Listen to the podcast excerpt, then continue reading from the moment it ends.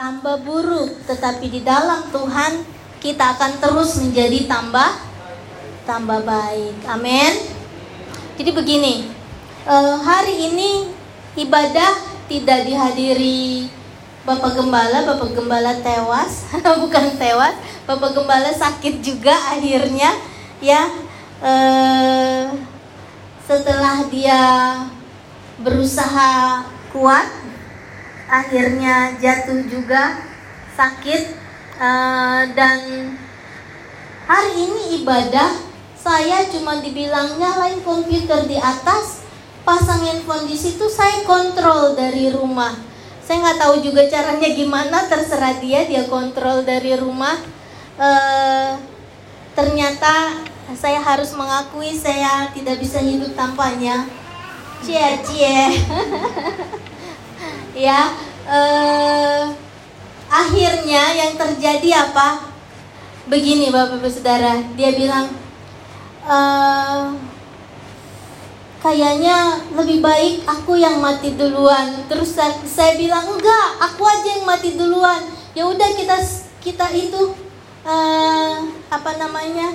Sweet, siapa yang mati duluan gitu. Kenapa? Karena rasanya kalau salah satu pergi, ini gimana nih gitu ya. Ternyata saya sudah sampai pada tahap situ. Oh my God, so sweet sekali ya. Enggak begitu sih maksudnya. Terus dia mulai tadi, saya mau pergi ke gereja, dia duduk di meja makan. Terus dia topang kedua jenggotnya itu, dagunya yang penuh jenggot itu. Terus dia bilang, aku mimpinya udah aneh-aneh nih. Astagfirullah. Aduh, aku kayaknya bahaya nih keadaannya. Terus aku bilang, ya udahlah, kita terus saya bilang begini, kamu takut ya? Sedikit, dia bilang. Terus saya bilang begini, kamu gak perlu takut. Saya bisa ngomong karena saya melewatinya gitu ya. Jadi saya bilang, gak perlu takut. Siapa yang akan jagain istri kamu yang cantik ini? Pasti Tuhan jaga. Siapa yang jagain Ken? Pasti Tuhan jaga. Kalau kita takut meninggalkan orang yang kita kasihi, artinya ada celah di hati kita bahwa kita tidak percaya 100% sama Tuhan. Bapak Ibu Saudara ngerti nggak? Ya, jadi gini, ini sulit memang. Saya belajar percaya bahwa sekalipun Tuhan panggil saya, Tuhan pasti pelihara suami saya, entah dia kawin lagi atau tidak gitu ya. Kalau saya dipanggil Tuhan, saya percaya Tuhan pasti jaga anak saya. Saya berusaha melakukan yang terbaik, tapi Tuhan pasti jaga. Kalau saya masih takut, saya titipin siapa ya Ken ini ya? Saya titipin Mama Dede. Mama Dede lebih tua dari saya. Bakalannya dia duluan kan, harusnya yang meninggal dunia gitu. Nih siapa? Tuhanlah yang akan menjaga. Amin. Jadi kita di peristiwa-peristiwa yang terjadi di 2022 ini, kita tuh diajar apa sih? Diajar sikap tangkas, diajar untuk berani menghadapi berbagai tantangan apapun yang terjadi. Kadang-kadang saya ngerasa saya jauh banget sama yang di rumah. Kadang-kadang kita ngerasa begini, Bapak Ibu Saudara, pelayanan di gereja tuh harus perfect, harus sempurna. Musik harus dilatih sedemikian sempurnanya, aransemen harus sedemikian sempurnanya, jadwal harus diatur sedemikian sempurnanya. Kalau di luar jadwal rasanya sulit buat saya melayani. Kadang-kadang kita merasa begitu kan? Masa sih begini gitu? Harus perfect semuanya. Tapi saudara, hari ini harusnya yang WL bukan Yola. Kalau kita mikir harus perfect, harus sesuai jadwal, terus tiba-tiba yang harus WL sakit, kena COVID, gimana? Bapak Ibu Saudara ngerti ya maksud saya? Jadi, biarlah hanya kasih Tuhan yang sempurna dalam kehidupan kita, amin? Semua yang ada di gereja, memang tempatnya ketidaksempurnaan ada gitu. Paham ya? Pendetanya tidak sempurna, sudah pasti. Gerejanya tidak sempurna, sudah pasti. Makanya perlu Yesus datang kedua kali menyempurnakan gereja. Orang-orang di dalamnya tidak sempurna, ya memang harus tidak sempurna. Kenapa? Karena cuma Yesus saja yang sempurna. Hari-hari ini kita diajar untuk siap tidak sedih, siap layani Tuhan. Siap tidak siap beritakan firman Tuhan. Siap tidak siap kita harus siap mati bagi nama Tuhan. Jadi dulu-dulu tuh gereja kita mengharapkan semua harus diatur rapi banget, semua harus sempurna. Terus saya ini salah satu orang yang perfeksionis gitu. Saya maunya sempurna. Saya dulu kesel, Bapak itu gimana sih, kenapa kalau berdiri khotbah begini? Mbok ya kayak pendeta lain gitu, tegak gini kan, keren gitu. Saya pengen dia sempurna. Sampai suatu saat dia bilang begini, "Ya aku lo ya wis ngon gini lo piye," katanya. "Aku tuh udah gini, mau gimana lagi?" dia bilang gitu kan. Terus saya bilang, "Oh iya." Ketidaksempurnaannya mengajarkan saya bahwa cuma Tuhan yang sempurna.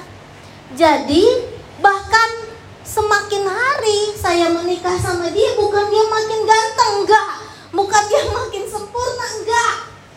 Tapi makin saya lihat Tuhan menyempurnakan di dalam setiap kekurangan kita. Amin.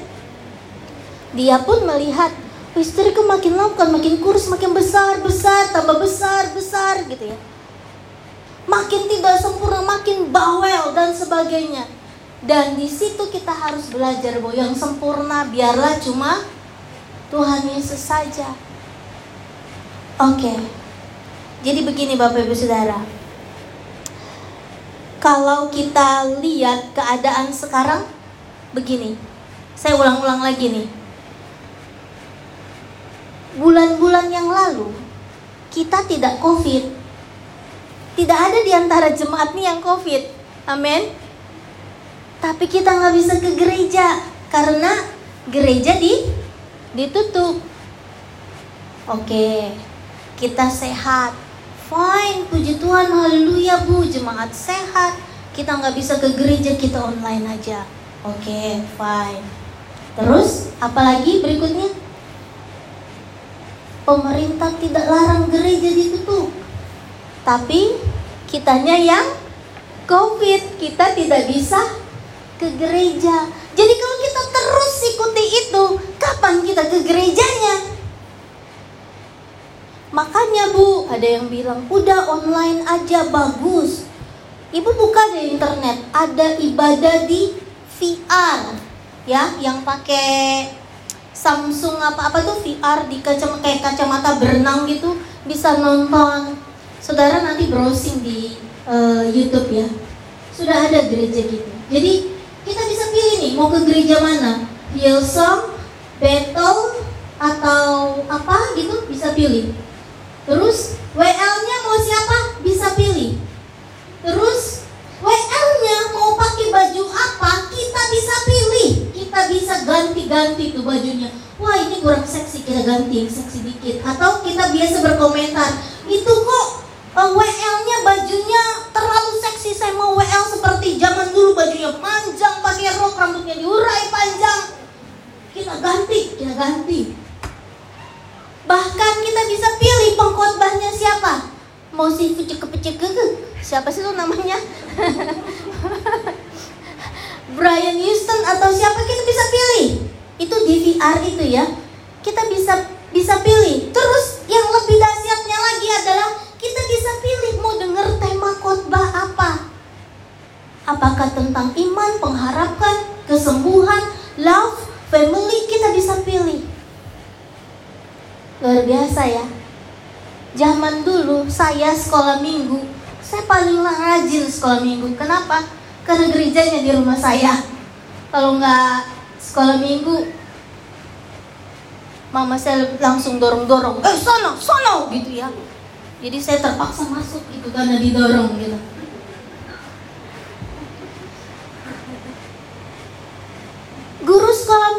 bilang, ada ikan besar. Saya langsung, Yunus di perut ikan. Terus saya bilang, onti bisa gak sih cerita yang lain, jangan Yunus. Oke, ontinya mulai panik kan. Sama anak sekolah minggu bisa panik loh. Bayangin Bapak Ibu Saudara, guru sekolah minggu bisa panik gara-gara anak sekolah minggunya udah tahu semua apa yang gurunya mau ceritain. Suatu saat ada singa, Daniel di kandang singa, saya bilang gitu kan. Aduh, dia tambah merah mukanya. Terus saya pulang ke rumah, pulang ke rumah, orang sekolah minggunya di rumah sendiri ya. Saya bilang, Mama itu semua yang diceritain saya udah tahu. Ya tapi kita tetap harus gereja. Aduh, udah tahu gitu. Terus akhirnya waktu saya sudah agak besar, saya ke sekolah minggu, saya mulai lihat, oh, anti yang ini lucu. Oh, anti yang ini kalau cerita menggemaskan ekspresinya. Jadi saya mau mulai pelajari hal-hal kayak gitu. Zaman dulu kita beribadah mau gak mau disuruh dengerin ya. Ontinya cerita itu, mau cerita apa ya kita dengerin, harus sampai selesai. Kebaktian pun di rumah, di gereja kita beberapa tahun yang lalu, pendetanya mau khotbah apa, tolong di rumah Dedi ada yang mikrofonnya di Zoom gak dimatiin, Dedi matiin ya. Oke. Jadi pendetanya khotbah apa harus duduk dengerin sampai ada yang tak tidur gitu kan. Ini khotbahnya bikin ngantuk gitu, tapi mau gak mau dengerin. Terus apa faedahnya saya dengerin firman Tuhan yang tidak sesuai dengan kebutuhan saya? Apa gunanya saya dengar firman Tuhan yang sudah pernah saya dengar sebelumnya? Tapi Alkitab bilang bahwa firman Tuhan yang ditabur tidak pernah kembali dengan sia-sia. Mungkin buat engkau hari itu tidak memberkati, tapi teman di sebelahmu nangis. Itu firman Tuhan. Mungkin semua orang ngerasa firman Tuhan hari ini biasa aja, gak bagus. Tetapi ketika kita ketemu dengan orang, aduh, ini orang ini nyebelin banget nih, yang kemarin ngomongin gue di belakang, gue harus salaman lagi. Coba deh kalau ada COVID nggak perlu salaman kan. Dengan salaman di situ besi menajamkan besi, engkau ditajamkan sesamamu untuk saling mengasihi. Nah di VR Church itu sampai dibaptis aja pakai visual. Ayo dibaptis, di gerejanya di belakang ada danau, dibaptis virtual. Oh Tuhan Yesus tolong. Ini yang Alkitab bilang, bahwa orang akan memanggil guru-guru untuk mengajar apa yang menyukakan telinganya. 2 Timotius 4 ayat 3. Coba sekarang kayak zaman dulu nih. Tadi lagu gak ada teksnya karena Bapak di rumah cuma bisa kontrol sound, gak bisa kontrol teks. Sekarang kayak zaman dulu, buka Alkitab sendiri, Jo. Ya. Apa katanya? 2 Timotius 4 ayat 3.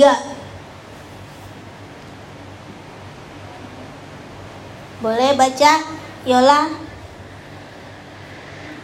Yang di rumah gak dengar, maaf ya. Baca sendiri di rumah ya.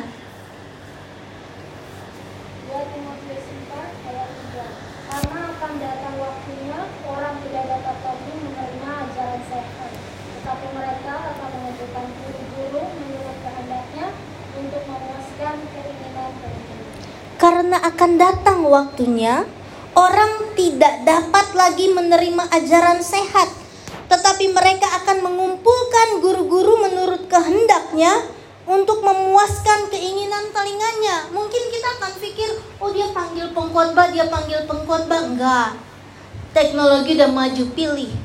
Tema pilih, itu cuma buat telinganya. Karakternya gak mau dibentuk, kesalahannya gak mau ditegur. Itu yang sedang terjadi.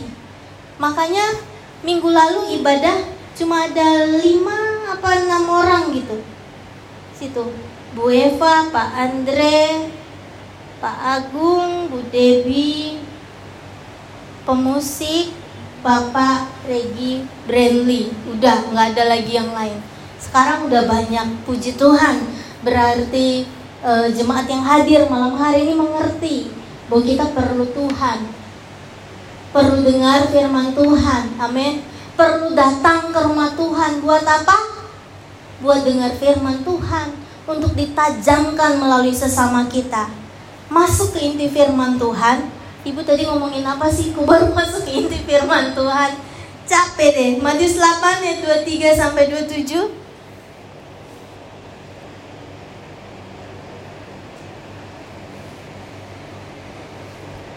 Matius 8 ayat 23 sampai 27. Ini firman Tuhan yang sering kita dengar. Angin ribut diredakan.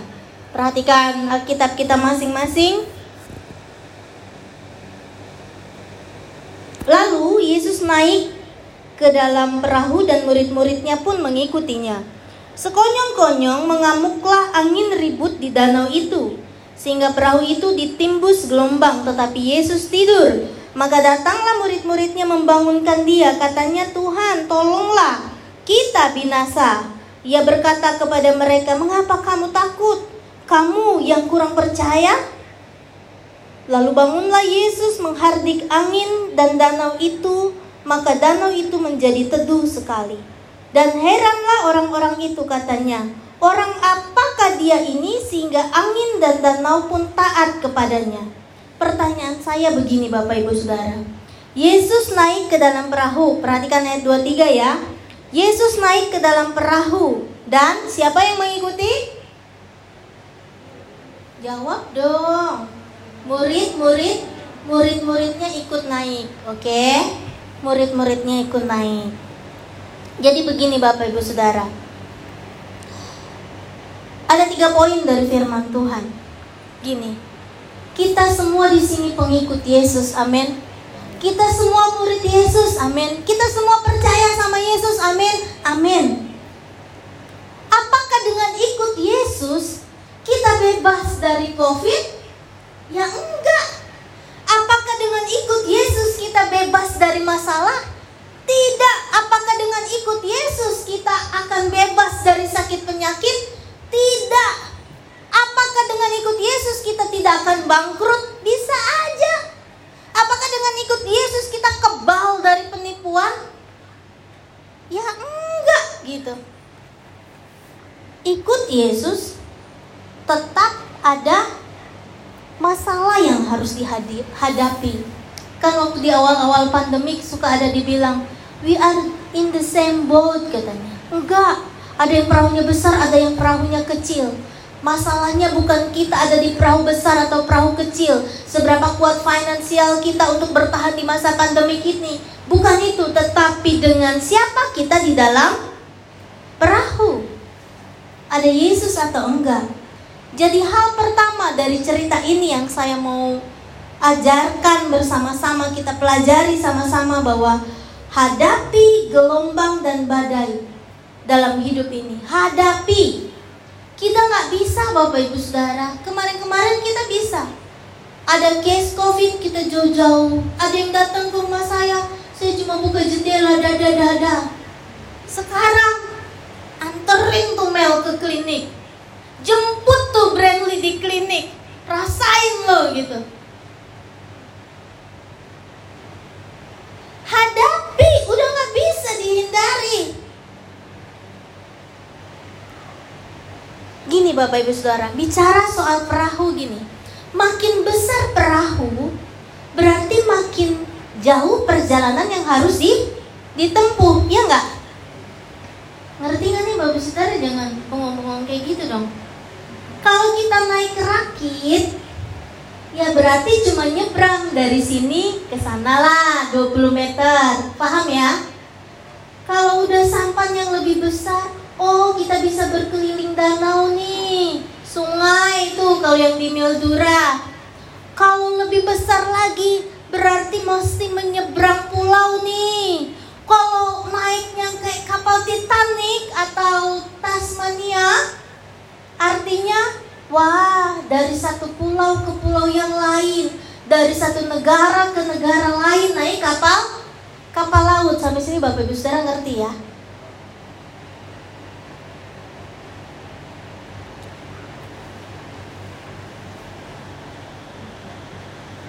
Gini saudara, mau perahu kita kecil ataupun sedang ataupun besar, yang penting ada Yesus. Makin besar perahu, makin jauh perjalanan, maka makin besar gelombang yang akan kita hadapi. Setuju? Oh kalau gitu saya pakai sampan aja, pakai rakit aja, biar gak perlu ada gelombang. Gak bisa. Kan maunya tambah diberkati, ya kan? Maunya gaji tambah naik apa tambah turun? Tambah naik, makin naik, terus naik sampai ke langit-langit gitu ya. Maunya punya mobil tambah jelek tambah bagus, tambah bagus. Artinya, halo, gelombang yang akan dihadapi akan makin besar, akan makin tinggi. Dan kita harus hadapi itu. Kecuali kita bilang, udah saya naik rakit aja bu, biar saya berkat saya segini aja, cukuplah. Gini loh Bapak Ibu Saudara, waktu saya pertama kali sampai Melbourne, saya gak pernah sakit. Gak pernah sakit. Tahu gastrik ya? Gastrik itu apa? Asam lambung naik ya kan? Kalau asam lambung naik karena hidupnya susah, gak punya duit, diturunin. Gak boleh naik listrik, turun. Gak makan pun dari pagi, turun. Jadi bapak tuh waktu, kalau saya telepon waktu saya belum nyusul, udah makan apa? McDonald. Terus malam saya telepon, udah makan apa? McDonald. Kamu makan McDonald terus? McDonald $2 dia bilang. Kadang-kadang kalau mau makan agak enak sedikit, berarti saya harus makannya sore supaya satu kali makan itu. Ini betul terjadi. Jadi nggak ada tuh gastrik dikasih turun, nggak ada tuh darah tinggi diturunkan, darah tinggi itu harus turun, kolesterol nggak ada tinggi, turun semua. Nggak bisa beli babi panggang di Minki, nggak bisa. Jadi, makin diberkati, masalah makin banyak, it's not normal. Sakit jadi makin banyak, it's normal. Tantangan makin besar, it's normal. Ya, hadapi aja. Gak bisa dihindari. Sekarang mau masalah apa, penyakit apa, ya hadapi, itu yang Tuhan mau. Amin. Yang pertama, hadapi. Yang kedua, yang di ayat 26, ia berkata kepada mereka, mengapa kamu takut? Kamu kurang percaya? Lalu bangunlah Yesus menghardik angin dan danau itu, maka danau itu menjadi teduh sekali. Jadi yang kedua apa? Yang pertama hadapi gelombang dan badai itu. Karena kita gak mungkin mundur, udahlah. Kayak di Sabah aja dulu hidupnya, gak apa-apa kita petik getah aja. Udahlah, gak apa-apa, saya ambil ikan aja di sungai. Atau kayak saya, udah gak apa-apa sih sapu daun bambu aja terus tiap pagi gitu ya. Pagi sore sapu daun bambu gitu. Kan gak mungkin balik ke situ, ke si hidup yang dulu lagi.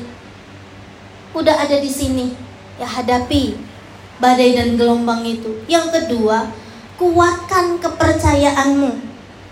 Ya ibu udah tahu. Ya saya ingetin lagi, mohon maaf ya kalau udah tahu. Jadi gini, takut itu wajar. Kalau kita merasa lemah pun itu normal. Kenapa sih percaya kita kepada Tuhan itu harus dikuatkan? Gini loh, kepercayaan itu adalah sebuah proses. Ngerti Bapak Ibu Saudara? Kepercayaan itu adalah sebuah proses. Kan kalau kita nih genit-genit naik tren di ke city gitu ya. Ada cowok ganteng di tren di seberang sana. Terus kita sengaja pindah duduk ke sebelahnya. Hi mister, how are you? Gitu. Orang putih nih, handsome gitu. Kenalan. Oh iya, tukeran nomor handphone. Besok jumpa lagi ya di jam yang sama pulang kerja. Siapa yang gitu? Mel ini. Tiap hari tungguin orang yang sama, duduk di stasiun yang sama, naik di jam yang sama. Jalan cerita romantis banget gitu. Terus kita bilang, oke, kita tukeran nomor handphone, besok ketemu lagi. Apakah besok ketemu lagi kita duduk di sebelahnya langsung pegangan tangan? Hai, nah, kan gak gitu. Ngerti maksud saya? Kan kamu turun di mana sana, rumahnya mana? Panjang. 3 bulan kemudian baru kita tahu, oh dia rumahnya di sana, sekolahnya di sini, anak siapa dan sebagainya. Baru kita bisa ambil kepercayaan lebih lagi. Baru kemudian 1 tahun kemudian menjalin relationship gitu. Diganti itu di Facebooknya, in relationship with siapa gitu. Habis itu baru mau diajak jalan gandengan gitu ya. Butuh proses kepercayaan itu harus dikuatkan, terus ditambah.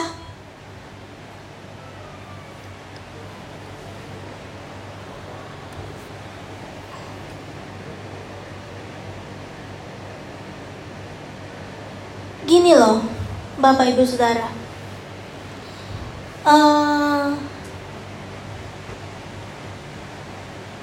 Kalau kita nggak kenal, kan kita nggak ngerti ya satu dengan yang lain. Kalau kepercayaan belum ada, kan nggak bisa tuh klik. Bapak Ibu Saudara ngerti ya?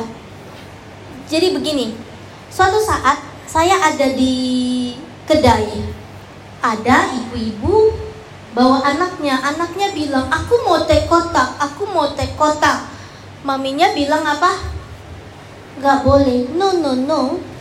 Kalau orang sini kan gitu, no, you can't, it's sugar, sachet, gitu. It will be sugar, as you say, sugar. It's not good for your health.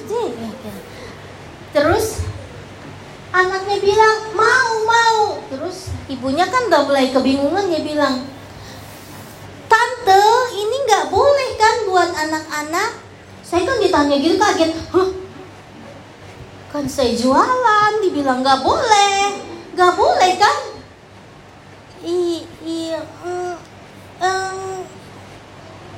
Iya nggak boleh. Ini kan banyak gulanya. Iya, kalau makan minum banyak gula bakal nggak bagus kan buat kesehatan.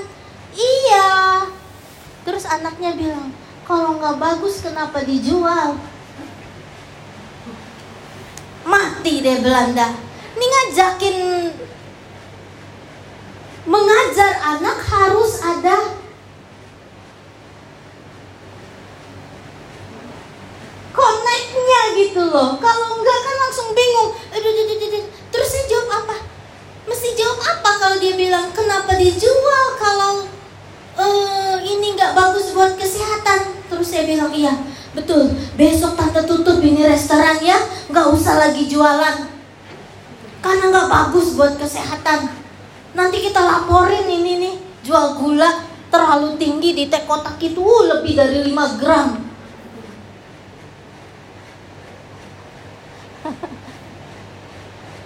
Jadi kepercayaan itu harus dibangun, dikuatkan. Jadi kalau kita takut, boleh lemah, boleh.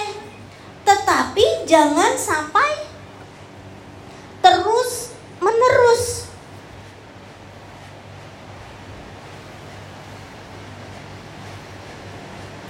Ada dalam kelemahan, terus-menerus ada dalam ketakutan. Makin engkau takut, makin engkau gak percaya sama Tuhan. Makin engkau lemah, makin engkau gak percaya sama Tuhan. Kan gitu. Kau percaya sama Tuhan, gak takut lagi. Ayo kita pesen tempat kuburan dari sekarang, ibu gitu ya. Kalau kita nggak, kita ngerasa bahwa kita akan aman, keluarga kita akan aman kalau kita nggak ada, itu namanya nggak takut lagi. Yang ketiga, cepat aja ya, ayat 27. Dan heranlah orang-orang itu, katanya, orang apakah dia ini sehingga angin dan danau pun taat kepadanya? Perhatikan baik-baik. Dan heranlah orang-orang itu. Bapak Ibu Saudara, tadi yang naik perahu siapa? Yesus diikuti oleh murid-muridnya. Kenapa di akhir cerita jadi orang-orang itu?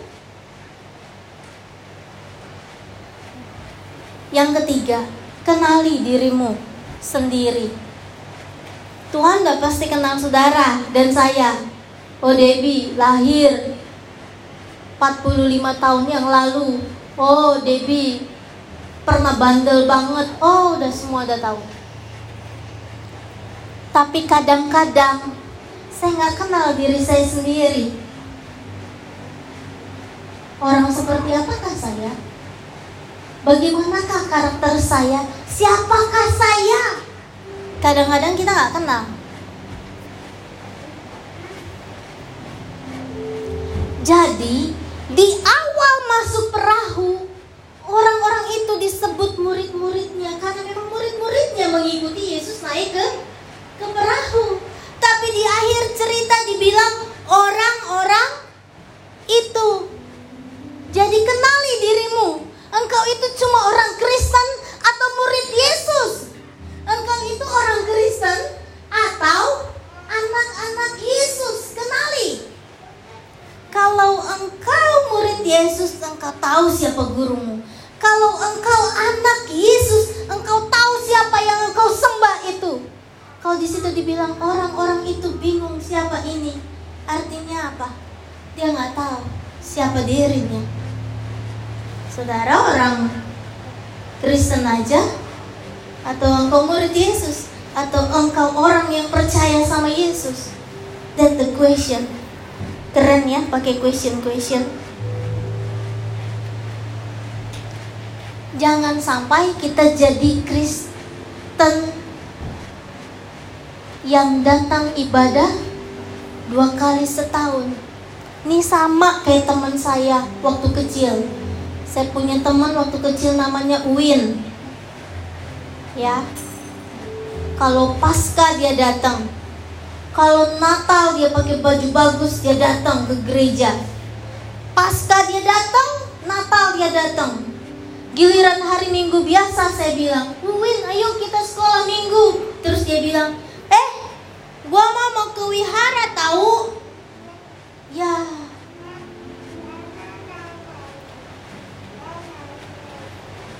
Gua mah Buddha, bukan Kristen.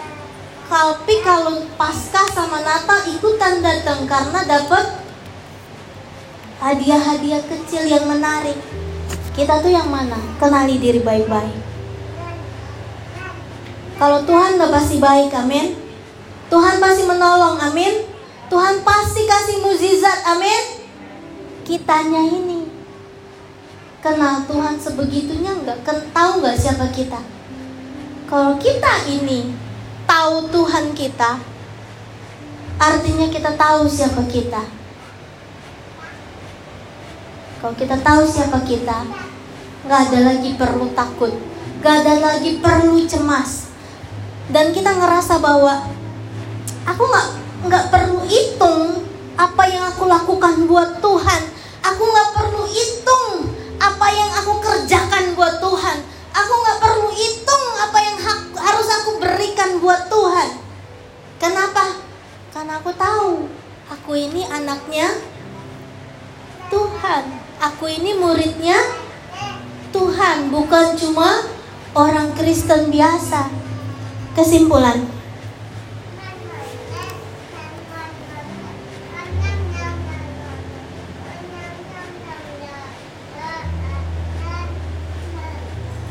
badai di depan kita akan makin tambah banyak, Bapak Ibu Saudara. Bukan tambah sedikit. tantangan akan makin banyak. Karena hidup kita makin naik kan, bukan makin turun. Sampan kita sudah jadi perahu, perahu kita sudah jadi kapal, kapal kita sudah jadi Titanic yang besar. Badai akan makin besar. Hadapi bersama Yesus, amin. Jangan sekali-kali berpikir bahwa aku bisa hadapi masalahku dengan uang. Tanya deh yang udah sakit, terus mulai sesek, mulai girang perasa. Kamu beli tuh makanan dari Uber Eats sampai $200, gak ada satu pun yang enak.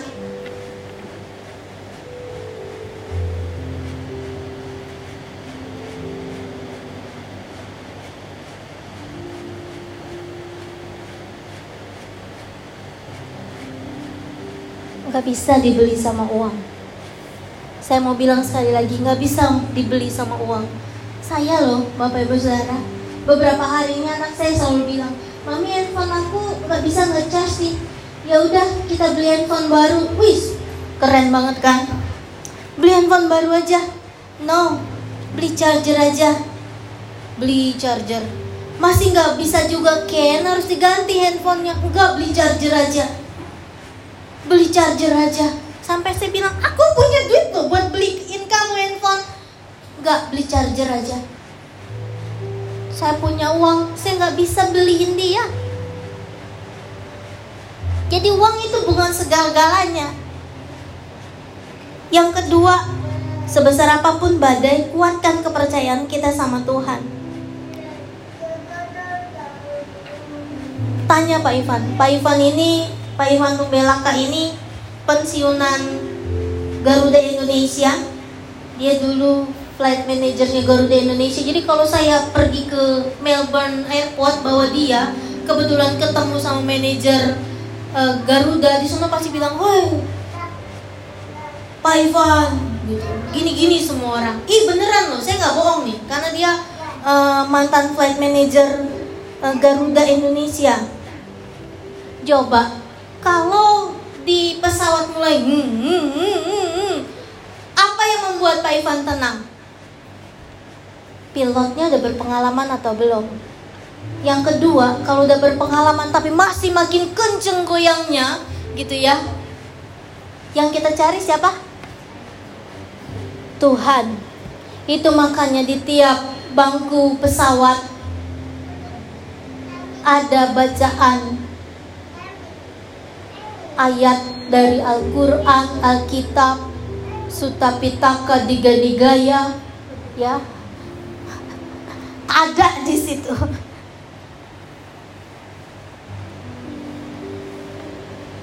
Dan Om Ivan harus bilang, "Bapak, para penumpang sekalian diharapkan tenang, karena kita hanya menghadapi sedikit gelombang saja."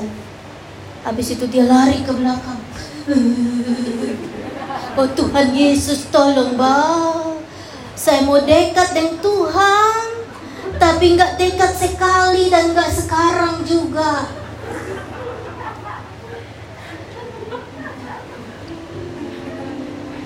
Saya lagi belajar bahasa Manado ya Bapak Ibu Saudara.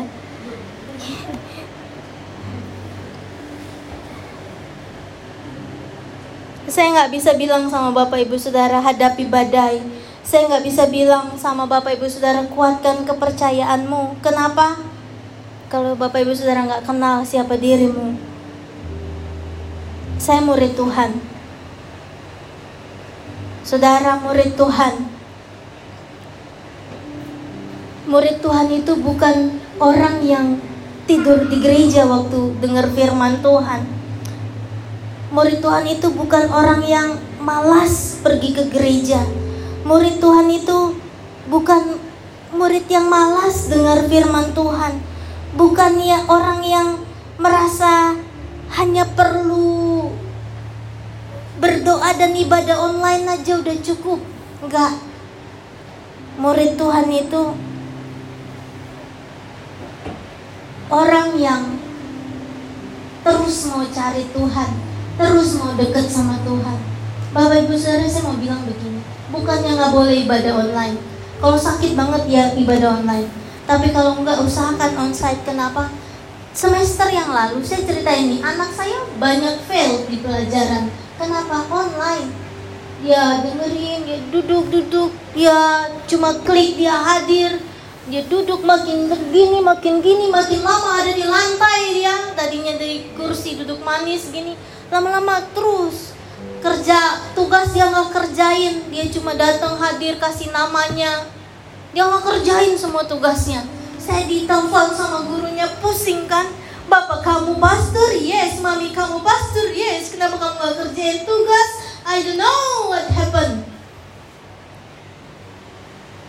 Saya kan gak boleh marah. Jadi saya bilang kenapa? Bosen, boring. Akhirnya apa? Dikontrol. Ayo kerjain ini. Udah kerjain, udah disubmit belum, terus dilakukan gitu. Terus dia kadang-kadang dibilang, aku udah tahu kok apa yang diajarin. Ini yang sering terjadi sama kayak jemaat. Saya udah tahu apa yang ibu khotbahin. Saya udah tahu apa yang bapak khotbahin. Saya udah tahu tuh firman Tuhan itu apa. Kayak saya waktu sekolah minggu, saya udah tahu anti mau cerita apa. Tetapi hidup di dalam Tuhan, jadi murid Tuhan, adalah bertumbuh dalam kebenaran firman Tuhan. Juga bertumbuh ketika kita sama-sama hidup bersosial, karena kita makhluk sosial. Saya undang